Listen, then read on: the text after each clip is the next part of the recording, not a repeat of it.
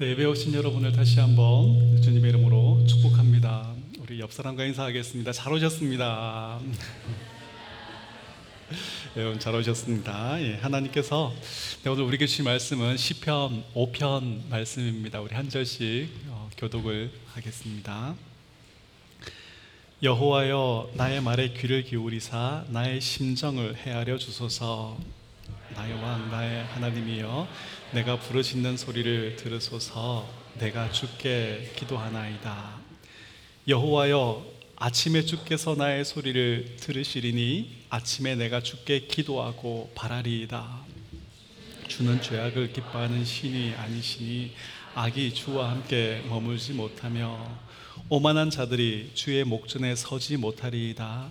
주는 모든 행악자를 미워하시며 거짓말하는 자들을 멸망시키시리이다. 여호와께서는 피 흘리기를 즐기는 자와 속이는 자를 싫어하시나이다. 오직 나는 주의 풍성한 사랑을 힘입어 주의 집에 들어가 주를 경외함으로 성전을 향하여 예배하리이다. 여호와여 나의 원수들로 말미암아 주의 의로 나를 인도하시고 주의 길을 내 목전에서 곧게 하소서. 그들의 입에 신실함이 없고 그들의 심중이 심히 약하며 그들의 목구멍은 열린 무덤 같고 그들의 혀로는 아첨하나이다. 하나님이여 그들을 정죄하사 자기 꾀에 빠지게 하시고 그 많은 허물로 말미암아 그들을 쫓아내소서 그들이 주를 배역함이니이다. 그러나 주께 피하는 모든 사람은 다 기뻐하고 주의 보호로 말미암아 영원히 기뻐 외치고 주의 이름을 사랑하는 자들은 주를 즐거워하리이다. 여호와여 주는 의인에게 복을 주시고 방패로 함 같이 은혜로 그를 호위하시리이다. 아멘. 시편 5편입니다. 아침을 여는 기도라는 제목으로 하나님의 말씀을 전하겠습니다. 시편 5편 윗부분을 보면 다윗의 시 인도자를 따라 관악에 맞춘 노래 이렇게 되어 있습니다. 시편 4편은 현악에 맞춘 노래이고 그 시편 5편은 관악에 맞춘 노래입니다. 성전에서 하나님을 예배할 때 현악도 관악도 목소리도 사용되었음을 알 수가 있습니다. 여러 가지 악기들을 한데 모아놓고 조율을 할 때에는 소음만 가득합니다. 정신이 하나도 없죠.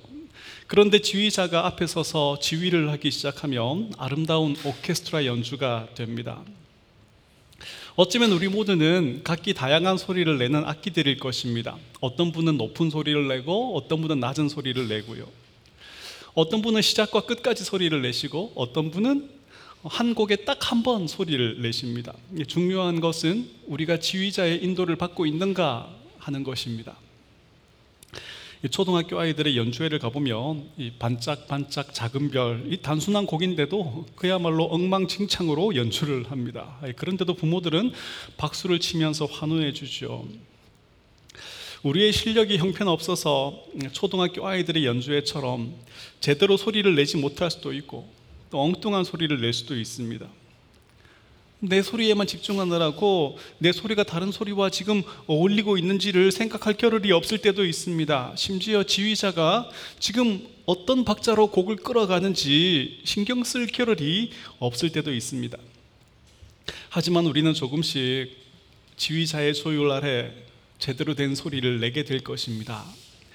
내 소리가 다른 사람과 어우러지고 있는지를 우리는 느끼게 될 것입니다. 무엇보다 내 소리를 내 마음대로 내지 않고 그 지휘자가 원하는 순간에 지휘자가 원하는 크기의 소리로 내게 될 것입니다. 저는 새생명교회가 계속해서 각자의 소리로 정신없이 소음을 만들어내는 교회가 아니라 우리가 함께 예수님께 순종함으로 오케스트라 연주처럼 아름다운 소리로 어, 연주되어져 가기를 간절히 소망합니다. 시편 3편, 4편, 5편 다 압살롬에게 쫓기면서 드린 다윗의 기도이고 찬송입니다. 아침에 기도하고 저녁에 기도하고 편히 누워 잠을 자고 나서 새벽에 또 일어나 기도합니다. 하나님 우리의 기도를 들으시는 분이라면 한 번만 기도하면 될 텐데 왜 이렇게 자꾸만 기도를 합니까? 한 번 기도한 것 가지고는 이게 뭐 믿음이 생기지 않아서 그렇습니까? 아닙니다. 첫째는 세상의 악함 때문이고요. 둘째는 우리의 약함 때문입니다. 그래서 우리는 계속해서 기도할 수밖에 없습니다. 죄악으로 가득 찬 이 세상에서 우리는 끊임없이 유혹과 시험을 받습니다. 우리의 원수인 사단은 우는 사자와 같이 삼킬 자를 찾고 있습니다. 할 수만 있으면 우리의 믿음을 흔들고 빼앗으려 합니다. 이렇게 사단은 세상은 끊임없이 우리를 두려움으로 염려로 끌고 갑니다. 좌절과 절망의 동굴에 우리를 몰아넣고 나오지 못하게 하죠. 사단은 세상은 하나님의 판결과 하나님의 도우심에 대해서 끊임없이 의심하게 만듭니다. 염려하게 만들고 두려워하게 한 뒤에 너는 하나님의 도움을 받지 못한다라고 말합니다. 세상의 이 모양인 것은 하나님이 없기 때문이라고 말합니다. 세상이 아니라 돈이, 성공이, 네가 즐기는 그 오락이, 저기 저 사람이 너에게 도움을 주고 너에게 행복을 준다라고 말합니다. 기도와 말씀, 예배로 나아가는 것보다는 세상의 것으로 나를 즐겁게 하는 일에 몰두하게 만들고 의로 인하여 고난 받는 것보다는 차라리 악인의 형통을 누리며 살고 싶게 만듭니다.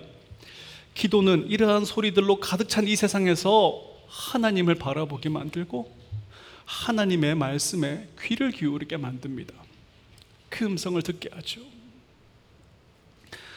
우리의 염려와 두려움은 기도 한 번 한 것으로 다 해결되지 않습니다. 세상은, 사단은 계속해서 우리를 유혹하고 시험하기 때문입니다. 계속해서 우리의 믿음과 소망을 꺾으려고 하고 그리스도 예수 안에서 내가 누리고 있는 안식과 즐거움을 빼앗으려 하기 때문입니다.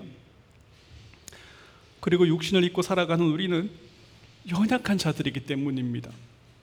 그래서 우리는 반복적으로 말씀의 자리로, 기도의 자리로, 예배의 깊은 자리로 나아가야 합니다. 사람들이 자주 지나다니는 길은 맨 땅이 드러나지만 사람들이 다니지 않는 길은 곧 풀이 무성하게 자라서 그 길을 덮어버리죠. 나중에는 이게 길이었는지 아니었는지 알 수도 없게 되어버립니다. 여러분의 기도의 길이, 여러분의 그 예배의 길이 그렇게 찾을 수 없는 길이 되지 않도록 계속해서 그 길을 여러분 걸으셔야 합니다. 시편 8편 5편에서 주께 힘을 얻고 그 마음에 시온의 대로가 있는 자는 복이 있나니라고 말씀하십니다. 여러분의 기도의 길이 예배의 길이 시온의 대로가 되는 복이 있기를 축복합니다. 하나님은 우리가 기도하고 예배할 때 우리의 눈을 여셔서 살아계신 하나님을 보게 하십니다. 우리의 귀를 여셔서 하나님의 말씀을 듣게 하십니다. 열왕기하 6장을 보면 아람 군대가 이스라엘과 계속되는 전쟁에서 패하는 이유가 선지자 엘리사 때문인 것을 알게 되었습니다. 그래서 선지자 그 엘리사 한 사람을 제거하기 위해서 말과 병거와 수많은 군사들을 보내어 성을 에워쌌습니다. 엘리사의 종 게하시가 성을 둘러싸고 있는 아람 군대를 보고 놀라서 달려가서 엘리사에게 알려주죠. 엘리사가 태연하게 말합니다. 두려워 말라.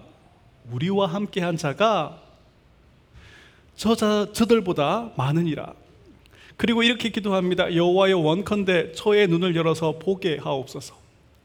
그때 게하시의 눈이 열려서 불말과 불병거가 산에 가득하여서 엘리사를 둘러싸고 있는 것을 보게 됩니다. 여러분 우리가 말씀과 기도로 나아가지 않으면 예배로 나아가지 않으면 우리를 둘러싸고 있는 아람 군대만 보게 됩니다. 염려와 두려움에 사로잡히게 되죠.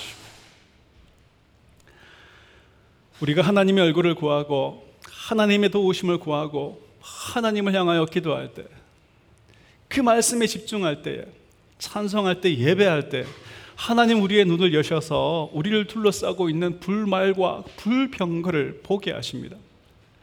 오늘 하나님께서 하나님을 예배하는 동안에 우리의 눈을 활짝 열어 주셔서 우리를 에워싸고 있는 불말과 불병거를 보게 해 주시기를 소망합니다. 고난만 보는 것이 아니라 고난을 통해 얻게 될 순검 같은 믿음을 보게 해주시기를 소망합니다. 죽음만 보는 것이 아니라 죽음을 통해 얻게 될 그 영원한 안식과 위로를 포기해 주셔서 항상 기뻐하게 해 주시기를 소망합니다. 시편 5편은 네 부분으로 나누어집니다. 첫 번째 부분은 다윗이 하나님의 응답을 구하는 내용입니다. 우리 1절과 3, 1절부터 3절을 같이 한번 읽어 볼까요? 시작. 여호와여 나의 말에 귀를 기울이사 나의 심정을 헤아려 주소서 나의 왕 나의 하나님이여 내가 부르짖는 소리를 들으소서 내가 주께 기도하나이다 여호와여 아침에 주께서 나의 소리를 들으시리니 아침에 내가 주께 기도하고 바라리이다 아멘 여호와여 나의 말에 귀를 기울이사 나의 심정을 헤아려 주소서 다윗은 절박한 마음으로 하나님께 나의 말에 귀를 기울여 주시고 나의 심정을 헤아려 주시기를 요청합니다. 말은 정보뿐 아니라 우리의 생각이나 감정을 전달하는 도구이죠. 어떤 사람은 말을 참 소리 있게 잘합니다. 말로 자기의 생각을 상대방에게 정확하게 전달합니다. 말싸움을 하면 지는 법이 없죠. 그런데 어떤 사람은 말하는데 서툽니다. 질문을 받으면 대답하는데 한참이 걸리는 사람이 있고 하고 싶은 말을 빙빙 돌려서 표현하는 사람들이 있습니다. 우리에게 답답함을 주죠. 요즘은 주로 문자로 필요한 대화를 주고받는 시대여서 얼굴을 보고 대화하는데 어려움을 겪는 사람들이 참 많이 있다고 합니다. 제가 그중 한 사람입니다. 말을 참 못합니다. 참 잘 못합니다. 내 생각이나 감정을 전달하는데 굉장히 서툽니다. 그러다 보니까 뭐 사랑이 없다, 관심이 없다 이런 오해를 받을 때가 참 많이 있습니다. 그럴 때면 상대방이 내 마음을 헤아려 주면 좋겠다. 이런 생각이 드는데 상대방은 당신이 표현하지 않는데 어떻게 마음을 알 수 있냐라고 이렇게 이야기를 합니다. 그래서 늘 어려움을 겪습니다. 어, 기도할 때도 요창한 언어로 기도하시는 분들을 보면 얼마나 부러운지 몰라요. 예, 저는 사용할 수 있는 단어가 몇 개 되지 않아서 어, 기도할 때마다 어, 금방 끝나버리는 것 같고 왠지 기도의 깊이가 얕은 것 같고 막 그런 느낌을 받을 때가 참 많이 있습니다.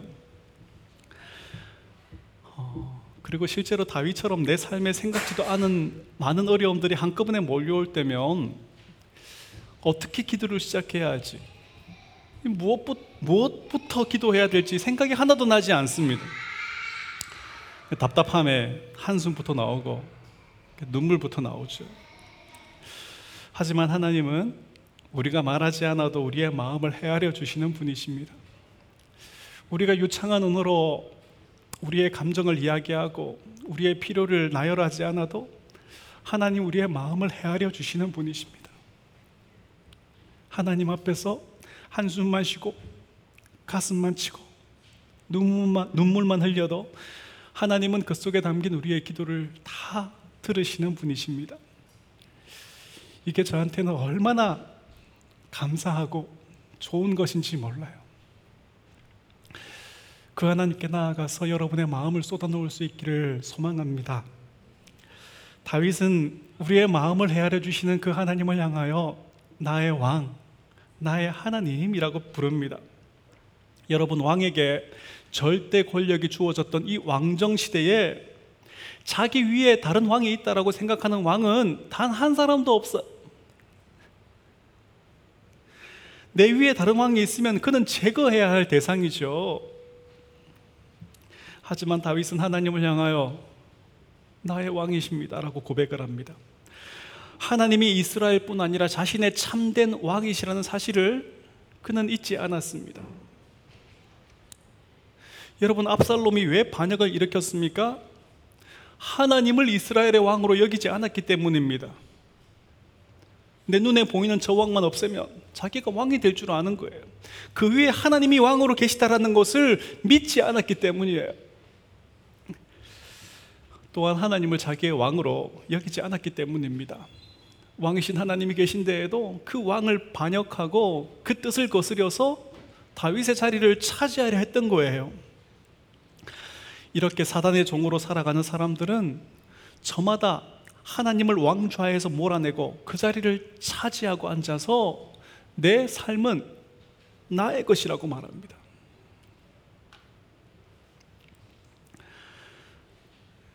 왕의 자리에 앉아 있는 이 인간들이 제일 싫어하는 게 누군가의 간섭을 받는 것입니다. 내가 왕인데 나를 간섭하는 존재가 있으면 싫은 거예요. 그래서 잔소리가 싫고 어, 말이죠. 하나님이라도 내 삶의 주인 노릇하러 드는 것을 견디지 못합니다.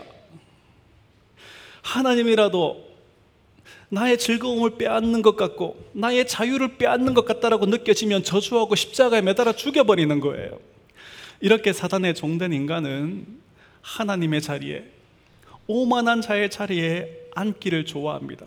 하나님과 상관없이 자기의 삶에 자기가 주인이 되어서 살아가다가 하나님의 심판과 영원한 형벌을 받습니다. 이들 중에 복음을 통해 자신의 오만함과 비참함을 알게 되어서 예수님을 영접하고 예수님을 왕으로 고백하는 자들이 있습니다. 내가 예수님의 노예된 것, 예수님이 내 삶의 주인 된 것을 가장 큰 행복으로 여기며 살아가는 자들이 있습니다. 이들이 바로 하나님으로부터 난 자들입니다. 말씀과 성령으로 새롭게 태어난 자들, 거듭난 자들입니다. 이들은 하루하루 예수님을 높이고 예수님을 즐거워하는 삶을 살다 영원한 안식과 즐거움에 참여하게 됩니다. 예수님이 우리의 왕이십니다. 이 고백 속에 살아가는 저와 여러분 될 수 있기를 소망합니다. 또한 예수님이 교회의 머리이시며 교회의 신랑이십니다. 이걸 생각하지 않고 자꾸만 교회의 주인 노릇하려고 하고 머리 노릇하려는 사람들이 생겨납니다. 교회의 머리는 목사도 아니고 장로도 아닙니다. 헌금을 많이 해서 힘주고 있는 집사도 아닙니다. 교회의 머리는 오직 예수님입니다. 우리는 모두 예수님께 순종하며 예수님을 높여야 합니다. 예수님이 우리의 신랑이고 우리의 머리이십니다. 우리는 이 사실을 절대로 잊지 않아야 합니다. 고대 사회에서 왕이 하는 가장 중요한 일은 자기 백성을 전쟁의 위협으로부터 보호해 주는 것입니다. 두 번째는 누구도 억울함이 당하지 않도록 공의롭게 재판하는 일이었습니다. 지금 다윗은 하나님을 향하여 나의 왕이라고 고백함으로써 하나님께서 왕으로서 나를 보호해 주십시오. 하나님 왕이시니 공의롭게 나를 재판해 주십시오. 이렇게 요청하고 있는 것입니다. 여러분, 하나님 우리의 왕이십니다. 우리는 그의 백성이요. 그의 기르시는 양입니다. 이것만으로도 놀라운데 예수님은 우리에게 기도를 가르쳐 주시면서 하늘에 계신 우리 아버지여 이렇게 기도하게 하셨습니다. 여러분, 왕이 나와 더 가까이 있습니까? 아버지가 우리와 더 가까이 있습니까? 항상 아버지가 우리와 더 가까이 있죠. 우리 아이들이 나에게 도움이 필요할 때 저를 어떻게 부를까요? 1번 왕, 2번 아저씨, 3번 아빠. 왕도 백성들의 필요를 채워주겠죠. 그러나 아빠만큼은 아닐 것입니다. 아빠는 나를 잘 알고 나를 늘 사랑의 눈으로 바라보시며 나를 도우시고 나의 필요를 채워주는 분이십니다. 하나님 우리 아버지십니다. 할렐루야. 압살롬처럼 왕이신 하나님의 뜻이나 그 하나님의 영광과 상관없이 자기가 왕의 자리에 앉아 있는 사람보다 다윗처럼 하나님을 왕이라 고백하며 살아가는 사람이 복됩니다. 자기 생각, 자기 즐거움을 쫓고 실컷 욕심과 욕망을 채우며 살아가는 사람보다 하나님을 영화롭게 하고 그 하나님을 즐거워하며 살아가는 사람이 복됩니다. 아버지의 사랑을 떠나서 쥐염 열매로 배를 채우며 살아가는 것보다 아버지의 품 안에서 아버지의 아버지 되심을 누리며 살아가는 사람이 복됩니다. 매일 하루를 시작하는 아침마다 하나님을 왕으로 아버지로 고백하며 하나님께 오늘 하루의 삶을 맡기고 그 하나님과 동행하는 즐거움이 있기를 주님 이름으로 축복합니다. 시편 5편의 두 번째 부분은 하나님의 성품에 대한 다윗의 고백이 나옵니다. 우리 4절에서 6절 말씀도 같이 한번 읽어 볼까요? 시작. 주는 죄악을 기뻐하는 신이 아니시니 악이 주와 함께 머물지 못하며 오만한 자들이 주의 목전에 서지 못하리이다. 주는 모든 행악자를 미워하시며 거짓말하는 자들을 멸망시키시리이다. 여호와께서는 피 흘기를 즐기는 자와 속이는 자를 싫어하시나이다. 아멘. 지금 압살롬에게 허겁지겁 도망쳐 도망치고 있는 다윗이 계획하고 준비하고 대처해야 할 일이 얼마나 많이 있습니까? 막 작전을 짜고 막 준비하고 훈련시키고 이렇게 해야 할 일이 얼마나 많이 있습니까?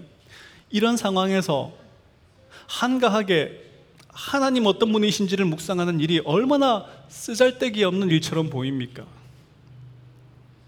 그런데 하나님은 바로 이 일을 통해서 바로 이 시간에 다윗의 마음에 평안을 주시고 아히도벨의 그 지혜로운 계획을 무너지게 하시고 하나님을 대적하면서 기름 부어 세운 왕을 죽이자 결박을 풀어버리고 사슬을 끊어버리자 이렇게 말하는 자들을 향해 웃으시면서 그들의 계획과 생각을 헛되게 만드십니다. 우리가 하나님을 묵상할 때, 우리가 하나님을 바랄 때, 하나님은 일하기 시작하십니다. 할렐루야. 일반적으로 기도라고, 기도라고 하며 내 소원을 신께 구하는 것이라고 생각합니다. 어떻게 하면 내 소원을 잘 들어줄까를 생각해서 만들어내는 방법들이 정성을 보여주는 것이죠. 새벽에 몸을 씻고 물을 떠놓고 복을 빕니다. 저녁에 닭이, 달이 떠오르는 것을 보면서 복을 빌고 아침에 해가 떠오르는 것을 보면서 복을 빕니다. 내가 기도하는 것보다는 무당이 기도하는 것이 더 효과 있을 것 같아서 돈을 주고 기도를 부탁하기도 하죠. 교회 안에도 이런 기도의 행태들이 많이 들어와 있습니다. 수많은 이름에, 이름을 붙인 기도들이 막 등장하고요. 기도회 때마다 모여서 복 주십시오. 문제 해결해 주십시오. 은사 주십시오라고 기도합니다. 심지어 목사에게 어, 기도를 받으려고 돈을 주고 줄을 서고 있는 그런 일들도 있습니다. 기도는 우리에게 필요한 것이고 우리에게 유익한 것입니다. 그러나 우리가 이런 방법을 동원해야 하나님께서 우리의 기도를 들으신다라고 생각한다면 하나님을 무당들이 섬기는 잡신으로 만드는 것입니다. 하나님 우리의 기도를 들으시는 이유는 우리가 남들보다 정성껏 혹은 열심을 다해서 기도했기 때문이 아니라 하나님 우리의 아버지이시고 우리가 하나님의 자녀이기 때문입니다. 우리가 기도해야 할 이유는 하나님께 간절함과 정성을 보여서 내가 원하는 것을 얻어내기 위해서가 아닙니다. 하나님을 설득해서 내가 원하는 것을 찾아내는 어, 그런 것이 아닙니다. 하나님께서 이미 정해 놓은 뜻이라도 바꾸어서 내가 원하는 대로 만들어 가려고 기도하는 것이 아닙니다. 우리가 기도해야 할 이유는 우리의 연약함 때문입니다. 우리의 삶 속에서 하나님의 도움 없이 내 힘으로 할 수 있는 것들이 있습니까? 없습니다. 우리는 모든 일에 우리의 약함을 고백하며 하나님의 도우심을 구해야 합니다. 우리는 모든 순간 우리의 약함을 고백하며 하나님의 도우심을 구해야만 합니다. 그래서 성경은 우리에게 항상 기도하라고 말씀하시는 거예요.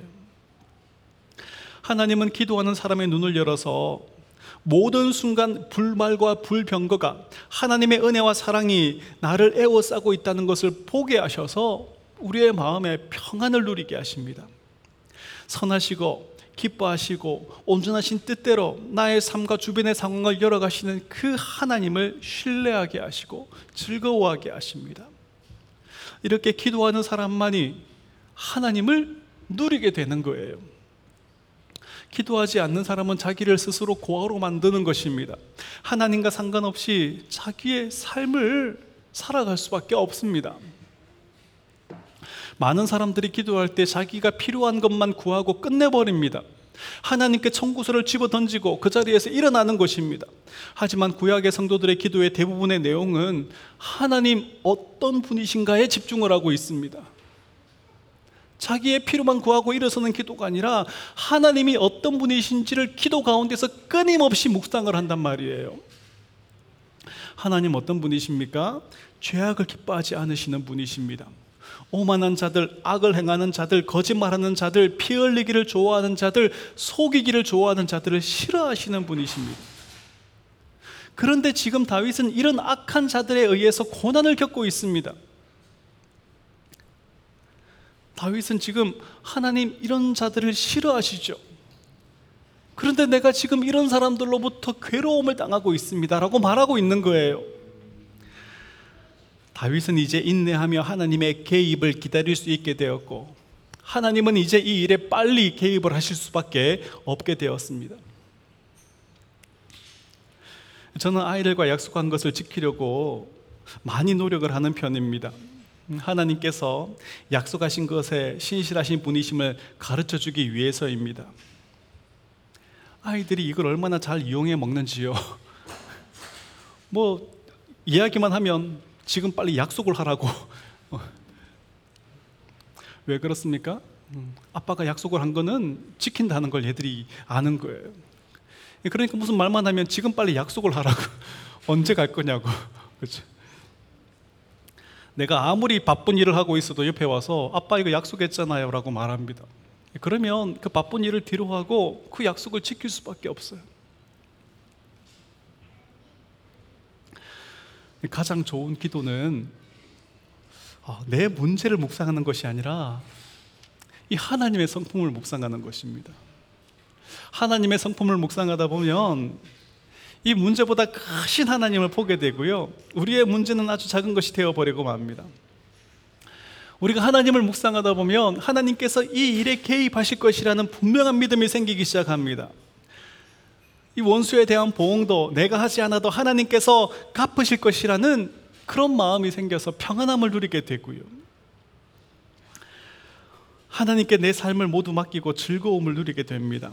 이것이 기도하는 자만, 예배하는 자만 누릴 수 있는 평안이고 즐거움입니다.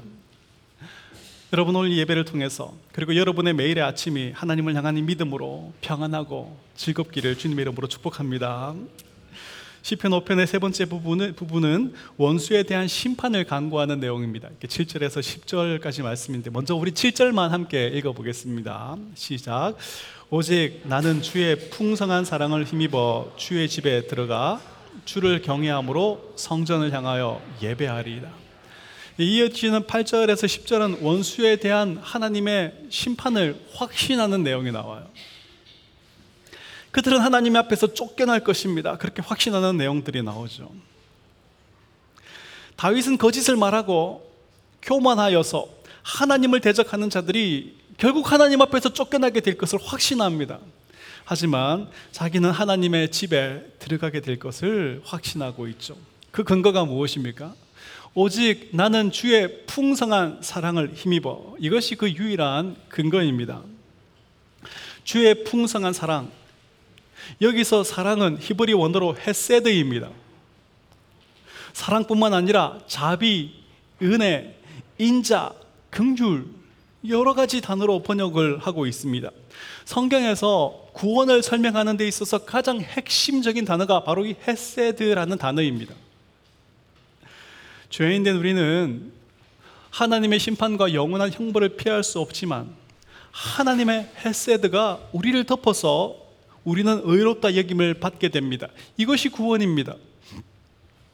범죄한 아담을 그 범죄한 아담의 그 부끄러움을 덮어주고 가려준 것은 헤세드, 그 가죽 옷이었습니다. 룻과 나오미의 절망을 덮어준 것은 헤세드, 바로 보아스의 옷자락이었습니다. 출애굽할 때 하나님의 심판을 피하게 해준 것은 헤세드, 어린 양의 피였습니다. 충성스러운 신하의 아내를 빼앗은 이 파렴치한 죄를 범한 다윗이지만 내가 주의 집에 들어가서 내 하나님을 예배할 것입니다. 이렇게 말할 수 있었던 것은 헤세드, 하나님의 그 풍성한 은혜와 사랑 때문입니다. 오직 나는 주의 풍성한 사랑을 힘입어 주의 집에 들어가 주를 경외함으로 성전을 향하여 예배하리이다. 히브리서 10장 19절에서는 이 말씀을 이렇게 풀어서 설명합니다. 같이 한번 읽어볼까요? 시작. 그러므로 형제들아, 우리가 예수의 피를 힘입어 성소에 들어갈 담력을 얻었나니 오직 나의 나는 주의 풍성한 사랑, 이 풍성한 사랑이 무엇으로 바뀌어 있습니까? 예수님의 피, 예수님의 십자가. 하나님의 헤세드는 예수님의 십자가를 통하여 우리에게 나타났습니다. 하나님의 헤세드는 예수 그리스도의 십자가를 통해서 우리에게 주어졌습니다. 죄인 된 우리를 하나님의 심판과 영원한 형벌에서 피하게 해주는 것은 헤세드, 오직 예수님의 피입니다. 죄인 된 우리가 의롭다함을 얻어 하나님의 집에 들어갈 뿐 아니라 이 휘장을 열고 지성소에까지 들어갈 수 있는 이유는 헤세드. 우리 예수님의 의가 우리의 불의함을 덮고 있기 때문입니다. 그래서 우리는 예배할 때마다 예수님의 의를 의지하여 하나님의 보좌 앞으로 나아가는 것이죠. 내가 만들어낸 의, 다른 사람보다 더 나은 의를 가지고 하나님께 나아가는 자들은 하나님께 의롭다 판결을 받지 못합니다. 의인들의 모임에 들지 못합니다. 하나님의 목전에서 쫓겨나게 됩니다. 그러나 예수님의 길과 진리와 생명이심을 믿고 그 의를 의지한 자들은 하나님께 의롭다 판결을 받고 하나님의 집에 들어가게 됩니다. 그 하나님의 풍성한 은혜를 영원히 영원히 누리게 되죠. 성경은 믿음이 없이는 하나님을 기쁘시게 할 수 없다라고 말씀하십니다. 하나님께 나아가는 자는 반드시 그가 살아계신 것과 자기를 찾는 자들에게 상 주시는 이심을 믿어야 한다라고 말씀하십니다. 여러분 다윗처럼 하나님께서 하나님을 대적하는 자들을 심판하신다라는 사실을 믿으십시오. 다윗처럼 하나님의 풍성한 사랑이 예수님의 피가 예수님의 의가 우리를 의롭게 하며 하나님께 받아들여지게 하며 하나님의 집에 들어가게 한다는 사실을 믿으십시오. 오늘도 주의 풍성한 사랑을 힘입어 예수님의 그 의를 힘입어 성소에 들어가 하나님을 예배하며 구원의 즐거움을 누리는 성도님들 되시기를 축복합니다. 마지막으로 네 번째 부분은 다윗이 하나님께 드린 기쁨의 고백이 나옵니다. 우리 11절과 12절을 같이 한번 읽어 볼까요? 시작. 그러나 주께 피하는 모든 사람은 다 기뻐하고 주의 보호로 말미암아 영원히 기뻐 외치고 주의 이름을 사랑하는 자들은 주를 즐거워하리이다. 여호와여 주는 의인에게 복을 주시고 방패로 함같이 은혜로 그를 호위하시리이다. 아멘. 나의 왕, 나의 하나님, 나의 마음을 헤아려 주십시오라고 시작된 이 탄식의 기도는 죽게 피하는 모든 사람들은 기뻐하고 즐거워하게 될 것입니다. 이런 찬송으로 끝이 납니다. 기도하는 시간에 하나님은 다윗의 탄식을 찬송으로 바꾸셨습니다.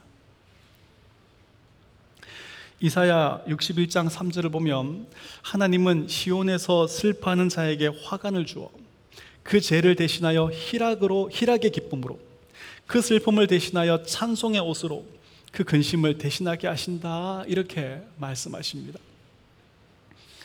우리가 기도할 때 하나님 우리의 답답한 마음을 헤아려 주십니다. 우리가 기도할 때 성령님은 우리를 위하여 친히 간구하십니다. 말씀으로 하나님 어떤 분이신지를 생각나게 하시고 그 하나님을 신뢰하게 하시고 그 믿음에 주는 평안을 누리게 하십니다.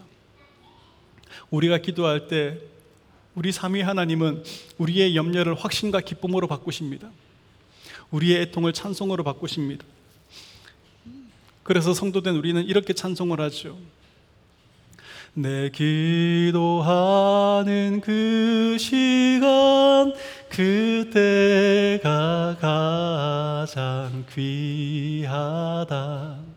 이 세상 걱정 근심에 얽매인 나를 부르사 내 진정 소원 주 앞에 난 낯이 바로 아뢰어 큰 불. 당해 슬플 때 나 위로 받게 하시네. 아멘. 우리가 기도할 때 하나님 우리의 염려를 기쁨으로 우리의 애통을 찬송으로 바꾸십니다. 이 놀라운 일을 행하시는 우리 하나님을 찬양합니다. 여호와여 주는 의인에게 복을 주시고 방패로 함 같이 은혜로 그를 호위하시리이다. 여기서 이 방패는 고대 전쟁에서 사용되었던 온 몸을 가려주는 그런 방패입니다. 이 방패로 몸을 가리면 아무리 많은 화살이 날아와도 안전합니다. 여러분, 우리를 연려와 근심, 두려움에 빠뜨리는 상황들이 얼마나 많이 찾아옵니까? 일어나 우리를 치는 자들이 얼마나 많이 있습니까? 너는 하나님의 도움을 받지 못한다. 네 하나님은 어디 있느냐? 우리의 믿음과 소망, 구원의 즐거움을 빼앗으려는 자들이 얼마나 많이 있습니까? 이들이 얼마나 많은 화살들을 우리에게 쏘아댑니까? 그러나 하나님은 하나님께 피한 자들의 방패가 되어 주십니다. 할렐루야. 그들의 그 화살이 우리에게 닿지 못하게 우리를 보호해 주십니다. 물론 우리는 또 두려워하고 또 염려하게 될 것입니다. 우리의 소망과 우리의 믿음은 계속해서 위협을 받게 될 것입니다. 하지만 그때마다 하나님은 우리를 기도의 자리로, 예배의 자리로 끌어가실 것입니다. 말씀을 듣게 하시고, 그 말씀이 기억나게 하시고, 하나님 어떤 분이신지 생각나게 하시고, 그 하나님을 신뢰하게 하실 것입니다. 그 하나님으로 위로를 얻게 하실 것이고 그 하나님으로 담대하게 하실 것입니다. 그리고 그 하나님을 찬송하게 하실 것입니다. 하루를 시작하는 기도의 자리에서 일주일을 시작하는 이 예배의 자리에서 이 놀라운 승리를 경험하는 새생명교회 성도님들 되시기를 주님의 이름으로 축복합니다. 말씀을 맺습니다. 오늘 본문을 가지고 그 다른 분들은 어떻게 설교를 했는지 살펴보니까 대부분 아침이라는 시간 그 단어에 집중을 하고 있었습니다. 예전에 아침형 인간에 대한 책들이 한참 인기를 얻었었죠. 책들의 내용은 아침은 가장 집중력이 높고 생산력이 뛰어난 시간이기 때문에 그 시간을 잘 활용해야 성공한다는 것입니다. 성공하는 사람들의 대부분은 아침형 인간이다. 이렇게 그 책은 소개하고 있죠. 그러나 우리에게 아침이 중요한 이유는 성공을 위해서가 아닙니다. 이 아침이 우리의 하루를 시작하는 시간이기 때문입니다. 하루가 시작되는 시간에 오늘 하루를 하나님의 손에 맡기는 것은 매우 중요하고 유익한 일입니다. 어느 아버지가 외지에 나가 있는 아들에게 이렇게 편지를 썼습니다. 사랑하는 아들아, 꼭 부탁할 것이 있다. 신앙생활에 있어서 기도하지 않는 것보다 치명적인 일은 없다. 결코 아침 기도를 무시하거나 짧게 하거나 급하게 마무리하는 일이 없도록 해라. 급한 기도는 항상 실패를 가지고 온다. 기도의 시간을 소비하는 것은 내 삶의 시간을 절약하는 것이란다. 하나님과 교제하는 것을 소홀히 하지 말아라. 내가 더욱 하나님과 친밀한 교제에 들어간다면 아버지는 더욱 훌륭하게 하나님의 사업에 전념하게 될 것이다. 어, 참 귀한 신앙적인 충고이고 조언이지 않습니까? 스펄전 목사님은 기도는 하루를 여는 열쇠이고 하루를 닫는 열쇠다라고 말했습니다. 외출할 때 그리고 집에 돌아와서 잠자리에 들때 그 열쇠로 문을 잠그지 않으면 귀중한 것을 다 도둑맞게 될 것입니다.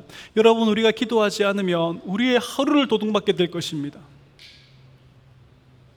하나님이 주시는 평안을 도둑맞게 될 것이고, 하나님이 주시는 기쁨도 도둑맞게 될 것입니다. 우리는 하루 종일 염려 속에 보내게 될 것입니다. 하나님 우리의 하루가 그렇게 도둑맞지 않기를 바라십니다.